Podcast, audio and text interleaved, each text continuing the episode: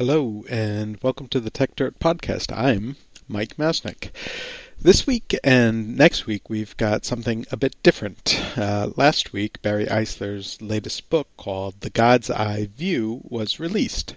And to celebrate the book launch, Barry did an event at the Commonwealth Club of San Francisco in which I had the honor of getting to interview Barry. The interview was uh, a lot of fun, as talking with Barry always is. And since it went on for over an hour, and our usual podcasts are about 30 minutes, we decided to chop it in half for this week and next.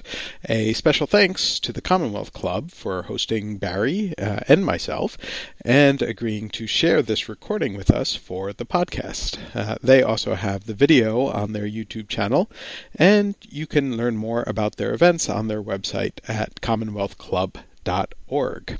Now, Barry Eisler, who has been on the podcast before, is certainly well known as a New York Times best-selling author of a bunch of thriller novels, most notably the John Rain series. In a past life, he was also a tech industry lawyer and, as his bio always mentions, a covert operative in the CIA. Uh, not surprisingly, he's interested in a number of topics that overlap with TechDirt's interests, which is why we've had him on the podcast before, and of course, why he's also written some great guest posts for us as well. This new book, The God's Eye View, is inspired by the Ed Snowden revelations and is built around a powerful NSA surveillance program, a whistleblower, and some intrepid reporters. Not only is it a page turning thriller, but Barry is very careful actually to document how real many of the elements in the book are by including an 18 page appendix pointing out examples of how many of the technologies and ideas in the book are pulled directly from real life. Uh, the first half of our interview talks a little bit about the book, uh, but mostly focuses on the nature of the surveillance state today, uh, with questions about Ed Snowden and what Barry, as a former CIA guy, thinks of all the surveillance that's going on today. So we'll just play uh, that first half of the interview now. I'll be back at the end briefly, and then we'll have the second half of the interview next week. I hope you enjoy world is increasingly technological. So we have better get methodical. Bringing precision to critical digital journalism with the singular vision of a modern monocle. Stopping the copyright bullies from pulling the wool on us. Facing and taking on all the blatant patent trolls. Document the ways that they aim to take control. Scrutinizing through their lies and make them fold. If we don't stand up to them, someone will get hurt. To grab a shovel and dig up the tech dirt. If we don't stand up to them, someone will get hurt. To grab a shovel and dig up the tech dirt. Good evening. Yeah, there we go. All right. Thank you. All right. Good evening and welcome to today's meeting of the Commonwealth Club of California, the place where you're in the know. You can, of course, find us online at commonwealthclub.org on Facebook and Twitter and on the YouTube channel. I am Mike Masnick, the founder and CEO of Floor64 and the editor of the TechDirt blog, and I'm also the moderator for today's program. Um, as you hopefully know already, our guest today is Barry Eisler, who is sitting right here, and a uh, former tech attorney and startup executive in Silicon Valley and Japan. Um, and also, as his bio always makes sure we know, spent three years uh, in a covert position with the CIA's Directorate of Operations. Uh, and you know, now that I have him on stage, we can find out you know what he was really doing in all that covertness.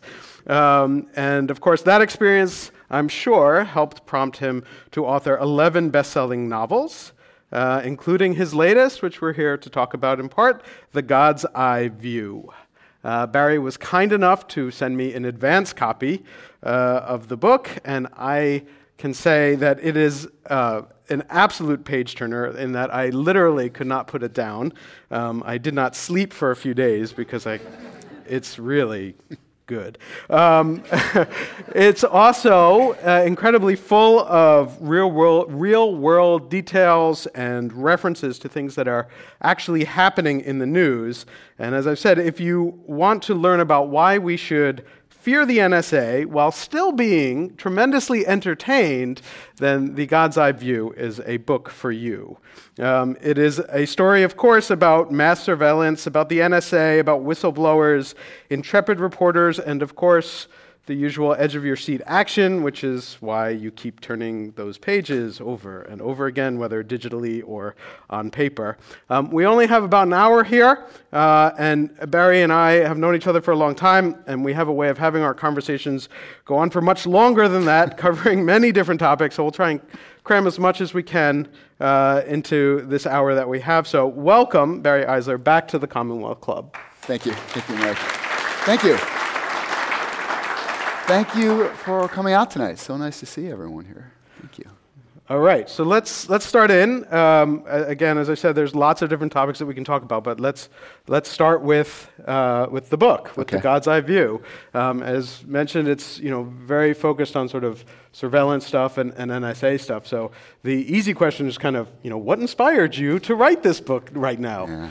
So I get all my best thriller plot ideas from the U.S. government right? because the government's doing all these horrific things, and that I find is really disturbing. Uh, as a citizen, but as a thriller novelist, it's, it's like Christmas. so uh, I, I had this idea a couple years ago, a little more than a couple years ago at this point, actually, closer to three years ago. I was working on my previous book, and I got this notion for a far ranging system of surveillance and how it might work. Not so much at the technical level, I'm not very technical myself, but more at the operational level, like how the government might use it. And, um, and I liked the idea, and I started thinking about it, and I thought, what if there were a system like this and somebody came across it? Because that's just thriller stuff, right?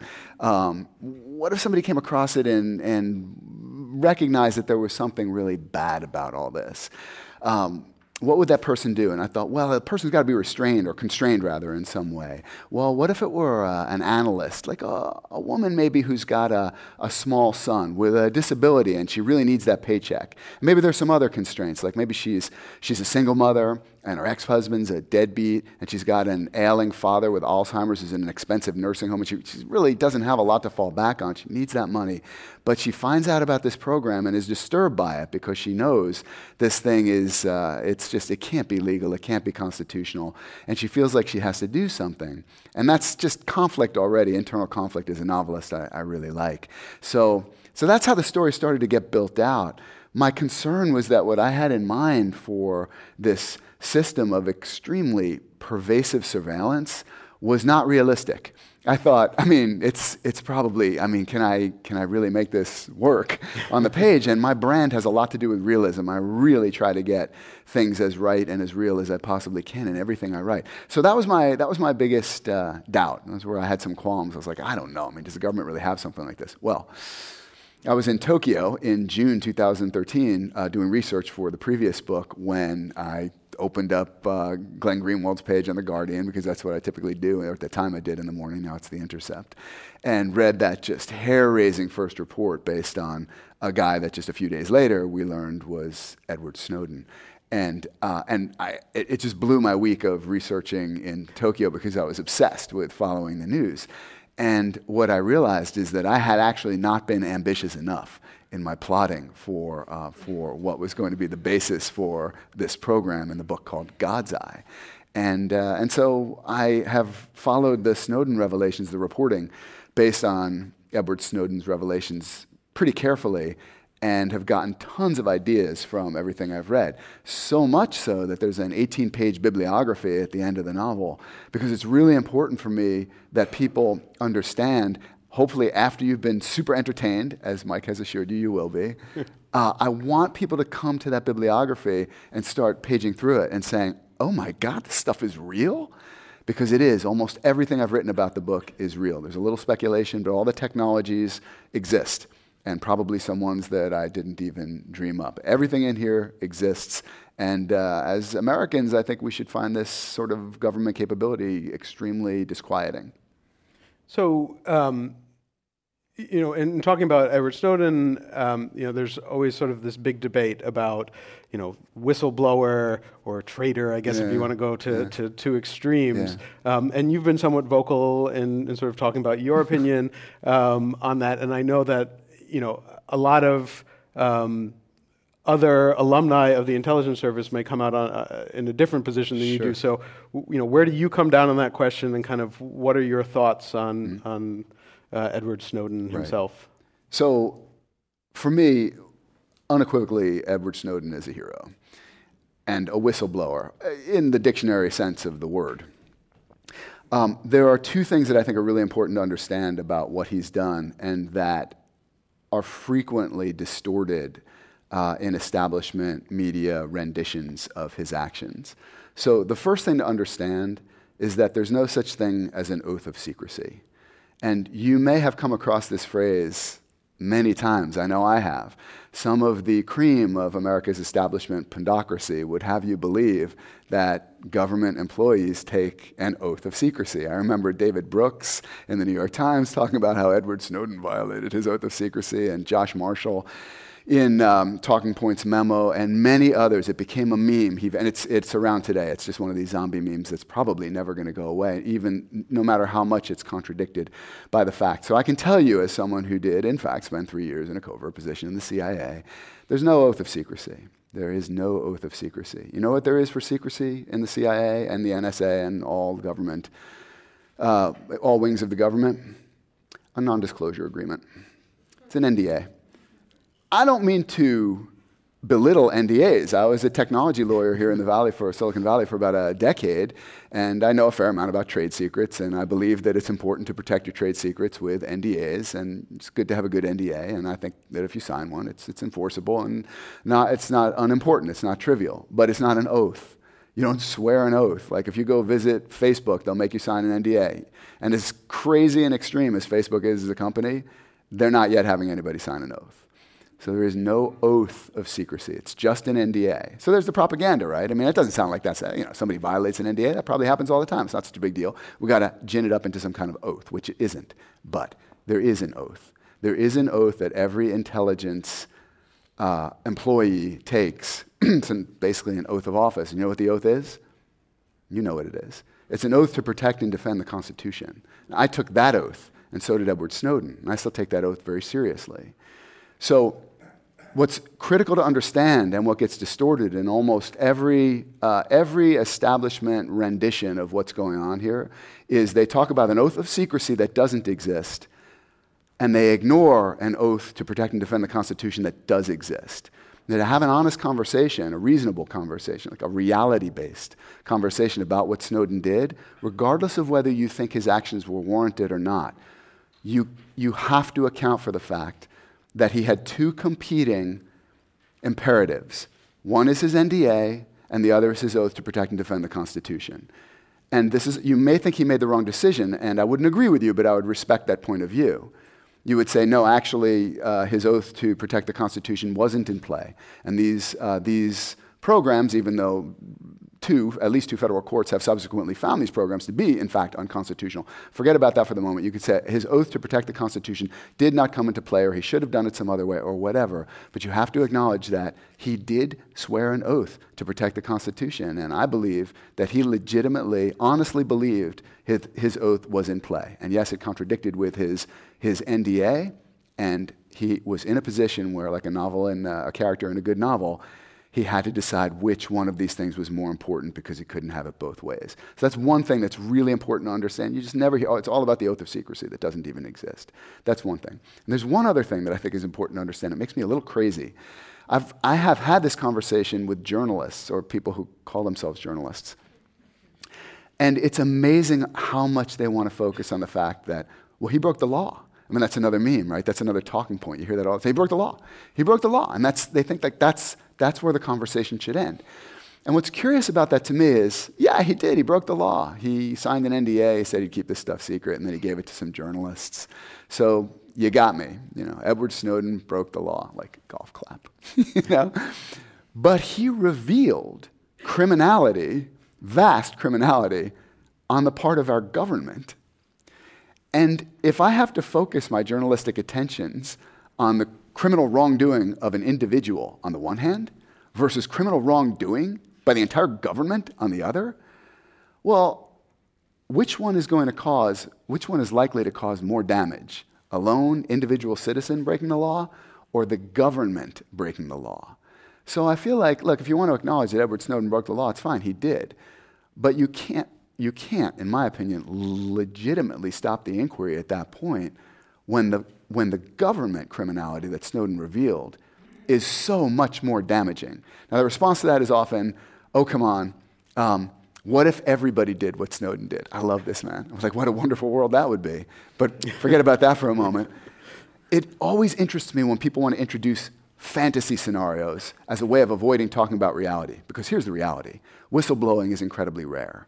Why is it rare? We know why it's rare. A lot of reasons, and one of them is the risks and punishments that whistleblowers face are huge. They're draconian. You see what happened to Thomas, Bra- Thomas Drake, Bill Binney, uh, Colleen Rowley, uh, Jesselyn Radack, Chelsea Manning was tortured according to the UN Special Rapporteur against Torture. So becoming a whistleblower takes is a huge act of courage and conscience and conviction. Not many people, empirically, not many people are willing to take the risks. We know that, right? So, having a fantasy conversation about what would happen if everybody did something that demonstrably only a few people are willing to do is uh, it's just a dodge. In fact, whistleblowing is really rare. Government criminality exists. So, to avoid discussing government criminality for purposes of having a fantasy conversation about what, what the world will be like if everyone were free to disregard an NDA is, again, a very strange thing to me. And if it's not deliberate propaganda, then it's probably being driven by thoughtlessness. And I think you know, propaganda or thoughtlessness is not a bad rubric for understanding most of what passes, passes for establishment journalism in America today. Um, Am I being too much of a downer? Because I'm, I'm actually kind of a funny guy sometimes. yeah, no, I, I, think, I think it's good. Um, it, we actually have gotten a couple of follow up questions already just about. Um, the, the, that sort of difference between the NDA and, and an oath.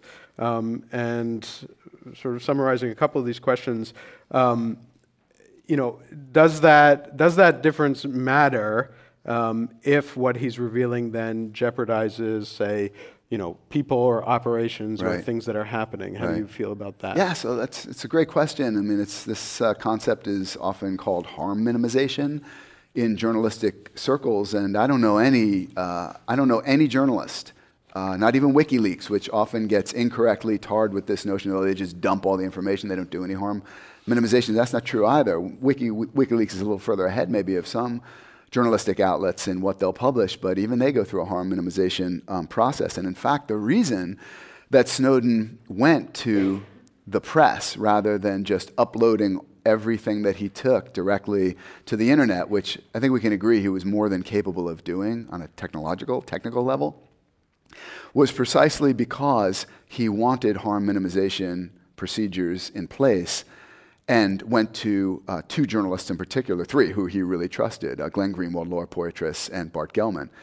He wanted them to make the call on what does the public need to know about uh, versus how do we weigh things in another direction where the, uh, the, the public's, the benefit of the public's right to know would be outweighed by some actual harm that may, might be done.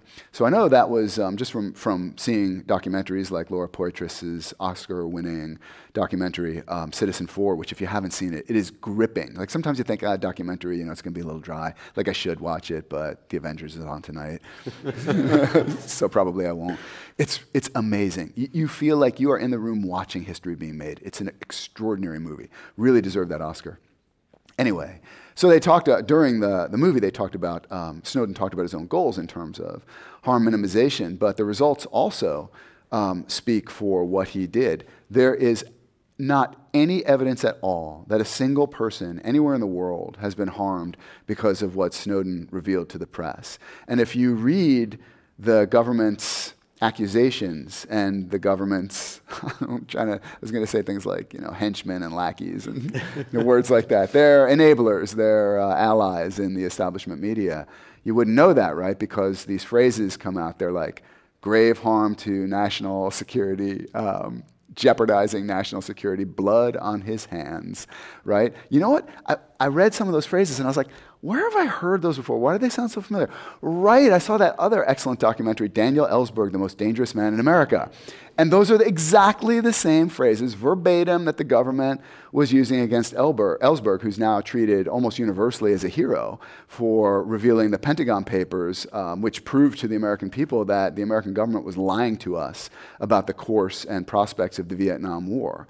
Ellsberg's biggest regret, by the way, with regard to the Pentagon Papers, is that he didn't act sooner. He might have saved more lives. Everyone agrees that Snowden, that um, Ellsberg is a hero now, and that's inconvenient if you want to make Snowden out to be some kind of blood on his hands, uh, agent of China, agent of Russia, et cetera, et cetera, traitor, because it's very hard to distinguish between what the one person did and what the other did. So, um, uh, yeah, anyway. Yeah, so I mean, after Ellsberg, you know, revealed his thing. There was all, all of that, but then you know some things did happen out of that, and change did did occur. What is your opinion of kind of where things, you know, what's changed, if anything, um, and how far has it gone? How much further do you think it needs to go, sort of in response yeah. to the post Snowden document? Right. So that's another interesting bit of propaganda I come across sometimes. Like people always say, like, "Well, has anything really changed?" And I mean, short of something really cataclysmic you can probably always make the argument that, well, nothing's really changed, right? I guess. I mean, the NSA is still fighting to maintain all the programs it can.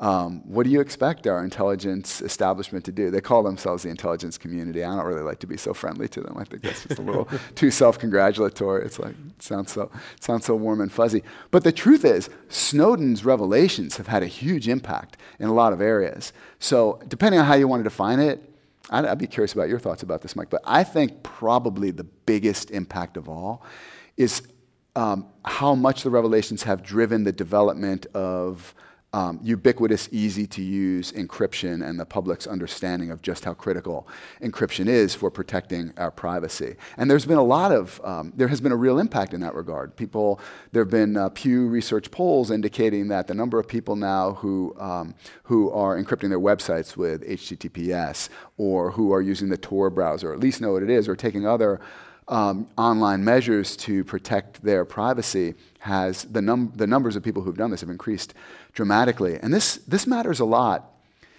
uh, because I don't want to give away too much in God's eye, but I'll just say this much. If there are only a few people in the world who are using, say, the Tor browser or, or other means of anonymization and encryption, then the government can fairly easy focus a lot of retail level resources on whoever they're able to determine is using that encryption. Look at it this way like in a room like this, or in any room where everybody's talking, if only a few people are whispering, it's probably not that hard to try to key on the people who are whispering because you figure, hey, those are the ones who have something to hide. That's interesting. I want to key on that. And so, what, uh, what ubiquitous encryption would, would change that dynamic. It would mean that the government wouldn't know who should I be listening to, who are the people who really have something, who are the journalists, who are the anti war activists, who are the dissidents. Those are the people who would be using encryption, and you want those people to be, their behavior, to be concealed in a sea of encryption. Snowden has had a tremendous impact in that regard, and I would argue that in some ways, that impact, I, I could be wrong, I'm sure reasonable people could differ, but I think in some ways that, that impact might be his most significant yet. Beyond that, he did prove that um, the uh, director of national intelligence, James Clapper, was lying um, which is a felony, lying to the Senate during testimony. was lying when he, when he told Senator Wyden that um, the NSA um, didn't collect uh, information, wasn't surveilling um, millions or tens of millions of Americans, at least not wittingly. That's just as, as much of a lie as there could be. Naturally, he's still in office. what can you do? But at least it's important because it changes the dialogue. You start to understand um, how much the government lies to us and with how much impunity. Also, these programs, as I mentioned a little earlier, have now been declared illegal and unconstitutional with words like um, Orwellian being thrown into the mix. And I think that's important for people to understand too.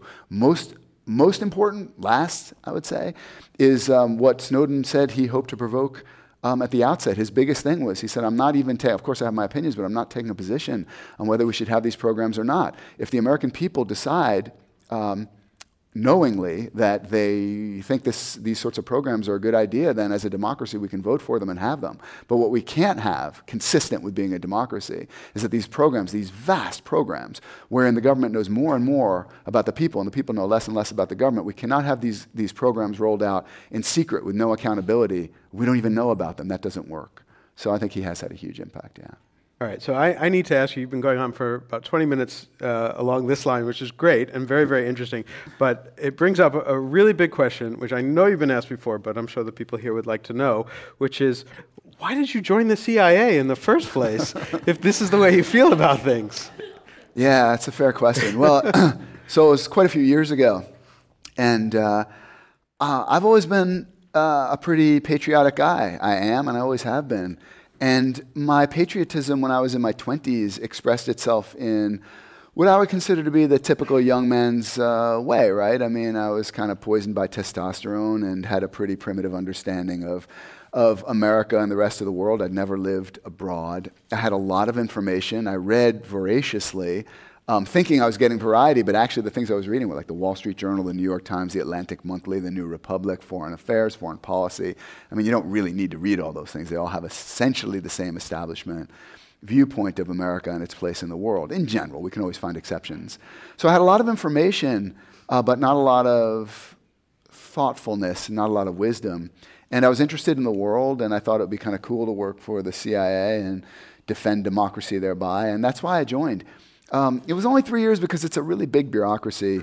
And uh, what I've learned about myself in the ensuing, I don't know, quarter century or so, is I'm kind of entrepreneurial and I like to be in charge. I mean, I went from the government to a 600 attorney law firm to a four person startup to just myself writing books. And then even that became onerous because I had to work with a publisher, and I found that sort of oppressive. So the first chance I got, I started self-publishing my books, and now I could like. And at some point, I looked back and said, "Do you think this is all a coincidence, Bear?" so, um, so it was a frustrating place for, and I think it would be a frustrating place for anyone who likes to be in charge, trusts his or her own instincts, and has a kind of entrepreneurial bent to work. It was a great experience. It was a fascinating experience. I'm glad I had it. Um, it's just that now I realize that what America really needs to, um, to be as strong as possible in the world, although I, that's only one value, I think it, it, gets overstated. I mean, strength is one value of many. Um, to be a good citizen of the world, to be decent and good. In fact, one thing, that dis- one thing that disturbs me a little bit about America is this obsession with being great. I mean, I think it's super neurotic. If you knew someone like that, if you knew a person who was always going on about how they needed to be great, probably wouldn't want to spend a lot of time with that person. I'd like us to spend a little more time as a country being concerned about being good rather than being great. And for those purposes, in addition to things like national strength, we don't really need more military power, more spies, that kind of stuff. I think what we need is a little more self examination, a little more accountability. I mean, after all, with great power, we know should come great accountability. Those two things have to go together, or there's going to be something's going to get out of balance and out of control. So my patriotism tends to express itself now in more as a kind of watchdog uh, critic, you know, loving critic, patriotic critic kind of way. I think, I think the country would benefit a lot more from that than for, from a few more rah rah establishment pundits who don't really think about what they're saying and just reflexively take the, um, the party line. Well, so um, this is a, a, question from the audience. Um, but as a, as a good follow up to, to a point that you brought up earlier concerning how more people are using encryption, there's a lot more encryption out there. Um, there's also been a lot more concern yeah. lately coming from certain circles about encryption, and people are talking about things like ISIS using encryption, or you know the Paris bombers, yeah. or, you know attackers, yeah. you know potentially, I mean, right. using encryption, right. though it turns out they didn't right. actually. Um, you know, what do you think of that kind of debate now? This whole going dark debate, as they call it. So I just, I love the, the, you know, when the government's good, it's pretty good. I mean, on the marketing angle. and going dark is awesome. I mean, I go on about this because I love this stuff. But like when Sarah Palin, I'm not a fan, but when she started talking about death panels eight years ago, I was like, that's good. That's really good. You get a really clear, vivid image from that, don't you? You know, a bunch of old people looking down at you from the dais and like, no. you know, like, you know, that's good. It's really good. What did the Democrats offer up against that? Single payer What do you see when you see single payer? I don't see anything. Maybe I see me. I'm like, I don't want to be the single payer. You know, it's terrible. So those sorts of vivid images can be really good. Um, most people won't really get too far past them. So going dark, I mean, it sounds scary. Like the FBI, they can't see anymore. Really, like you start seeing the FBI's like got the dark glasses, like Stevie Wonder or something. You know, that'd be bad. And people don't really think about what it, what does that really mean. Okay, so a few things about this. First of all, yeah, there's a lot of evidence that ISIS um, and other terrorist groups um, use encryption. And uh, the thing about that is it's not new. I mean, the first reports of ISIS or Al Qaeda, was Al Qaeda at the time, using encryption, I think started emerging, I want to say 13 years ago. It might have been 15 years ago. You can Google it. There was a Guardian article. I mean, the notion that um, committed adversaries of the United States are so stone stupid that they don't know the first thing about encryption is probably right up there as a propaganda tool with the notion that if you read hardened terrorists their rights, they'll clam up. But right before that, they were going to tell you everything. I mean, the guy's like, he's no, no, don't, don't, don't do the Miranda thing because I want to tell you all our operational. Oh, you said it. You spoiled it. It's crazy. And by the way, you know, this is the same government who comes up. Want to hear another great, uh, another great imagery? I forget what general said this, but he's like, we got to really be careful transporting these prisoners. These are fanatics. These are the kinds of people who wriggle free from their bonds and chew through the hydraulic cables of an airplane to bring it down. yeah, that's a quote. And I said damn, that is really good. I mean, you see some guy and it's like, he's like, it's like, I mean, he's so committed, you know? It's great imagery, genius. But I'm like, wait a minute, you mean the guy like he's chewing through the operational cables, but then you say, yeah, but, but he was going to tell you all the plans, but then you gave him the Miranda warnings and he realized he didn't have to talk. I mean, it's like, it's just crazy. They got to get their story straight. so um, yeah, there's lots of evidence that um, that terrorist groups have been using encryption forever. There's also evidence that they don't. So, for example, the Paris bombers were brothers. They were living in the same apartment flat. Almost certainly, their planning took place in like their den or living room. And uh, if the NSA really wants to stop this kind of attack, then it should start getting serious about deploying the kinds of telemonitors that George Orwell depicted in 1984, because we've got to be able to monitor face to face conversations in people's bedrooms, living rooms, everywhere. If, we want to stop, if you want to stop that Paris attack, um, preventing encryption, backdoors, whatever, is demonstrably, empirically not going to work because these people didn't use encryption to plan the attack. What they did is they met face to face. So if, if we're going to bug every face to face conversation in the world, I personally don't think that's a good idea, but you know, in, in line with what Snowden was trying to do, okay, like at least let's have a discussion about that as a society and decide whether we think it's a good idea. Yeah, and, and actually, just uh, this week there was a paper that came out from Harvard. I don't know if you saw this. Yeah. That that looked at yeah. the, the going you. dark yeah. situation and basically said like, okay, you may have this tiny part that's going dark, but at right. the same time, because of all this technology and the smartphones in our pockets yes. and all the internet services that we've used, we've actually given the intelligence services much more access to information. If you look at you know the, the pie of, of information that, yeah. that, that, they do have access to it's grown. So the idea yeah. that going dark is a big issue, yeah. you know, it, uh, seems a little bit uh, exaggerated. Yeah, no doubt. And least. in fact, I think you could even go further and say to some extent, the fact that we're living in the what the NSA has called in one of its one of the slides Snowden revealed the golden age of SIGINT signals intelligence it's actually a little bit of a disservice to the NSA. here's what I mean. Do you remember that old, I think it was a Bazooka Joe comic when I was really little, like the, the guy is looking for something under a streetlight, and someone says, hey, what are you looking for? And he says, oh, I lost my watch over there. And the guy says, why are you looking over here then? And the guy says, because the light's better over here. and I think so much of the NSA's obsession with bulk surveillance is being driven by the fact that it's a technical, it's a cool technical problem that people can solve. People at the NSA can solve. Whether it's actually keeping us safe as it's built is a totally separate question. But as a technical problem, it's really interesting and they can do it. And that makes it attractive, totally separate from its utility as a, a way of protecting uh, America from attack. So if encryption really did become ubiquitous, the NSA, the FBI, and other intelligence and security organizations would have to go back to the kind of good old fashioned retail police and intelligence work that so far is the only demonstrated way that uh, American that, that, the American government has ever prevent, uh, prevented a terrorist attack. There's no there's no evidence at all that bulk surveillance has kept anyone safe from a terror attack. There's none. And in fact, the notion that it has is a myth on the same level as the notion that torture kept us safe or that torture um, led uh, American forces to find Osama bin Laden, who was at that point basically useless anyway to anyone who wanted to harm America. So these are myths that get promulgated because the government does something and it's not really good, right? Like torture, that's not good. Bulk surveillance, um, that's not good. And then what are you left with when, when it comes out that you've been doing these things? What's your only argument? It worked. That's what they want to talk about. That's how the frame. That's how the debate is then framed. And if it doesn't even work, what are they left with? It's just illegal. That's not very good. yeah, and it's funny. I mean, the the Section 215 program in particular, right? You know, that was the first one that that Snowden revealed, and there was all this talk about how important it was.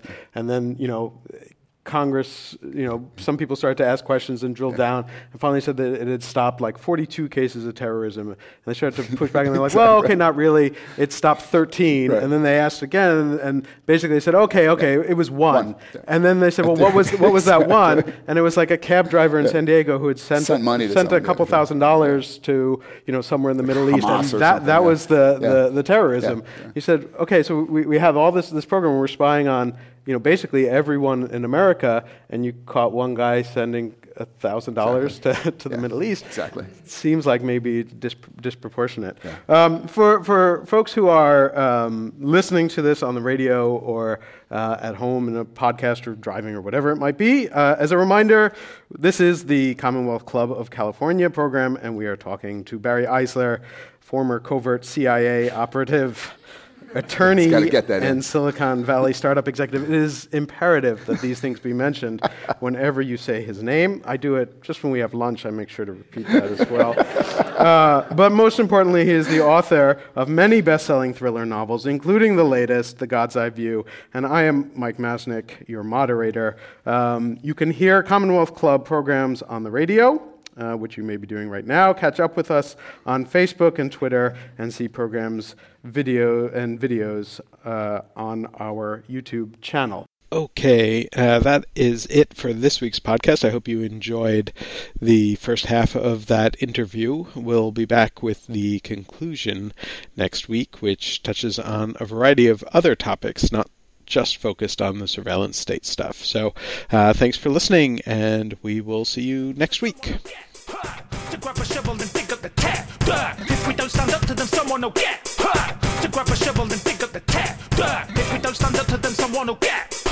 To grab a shovel and dig up the tap.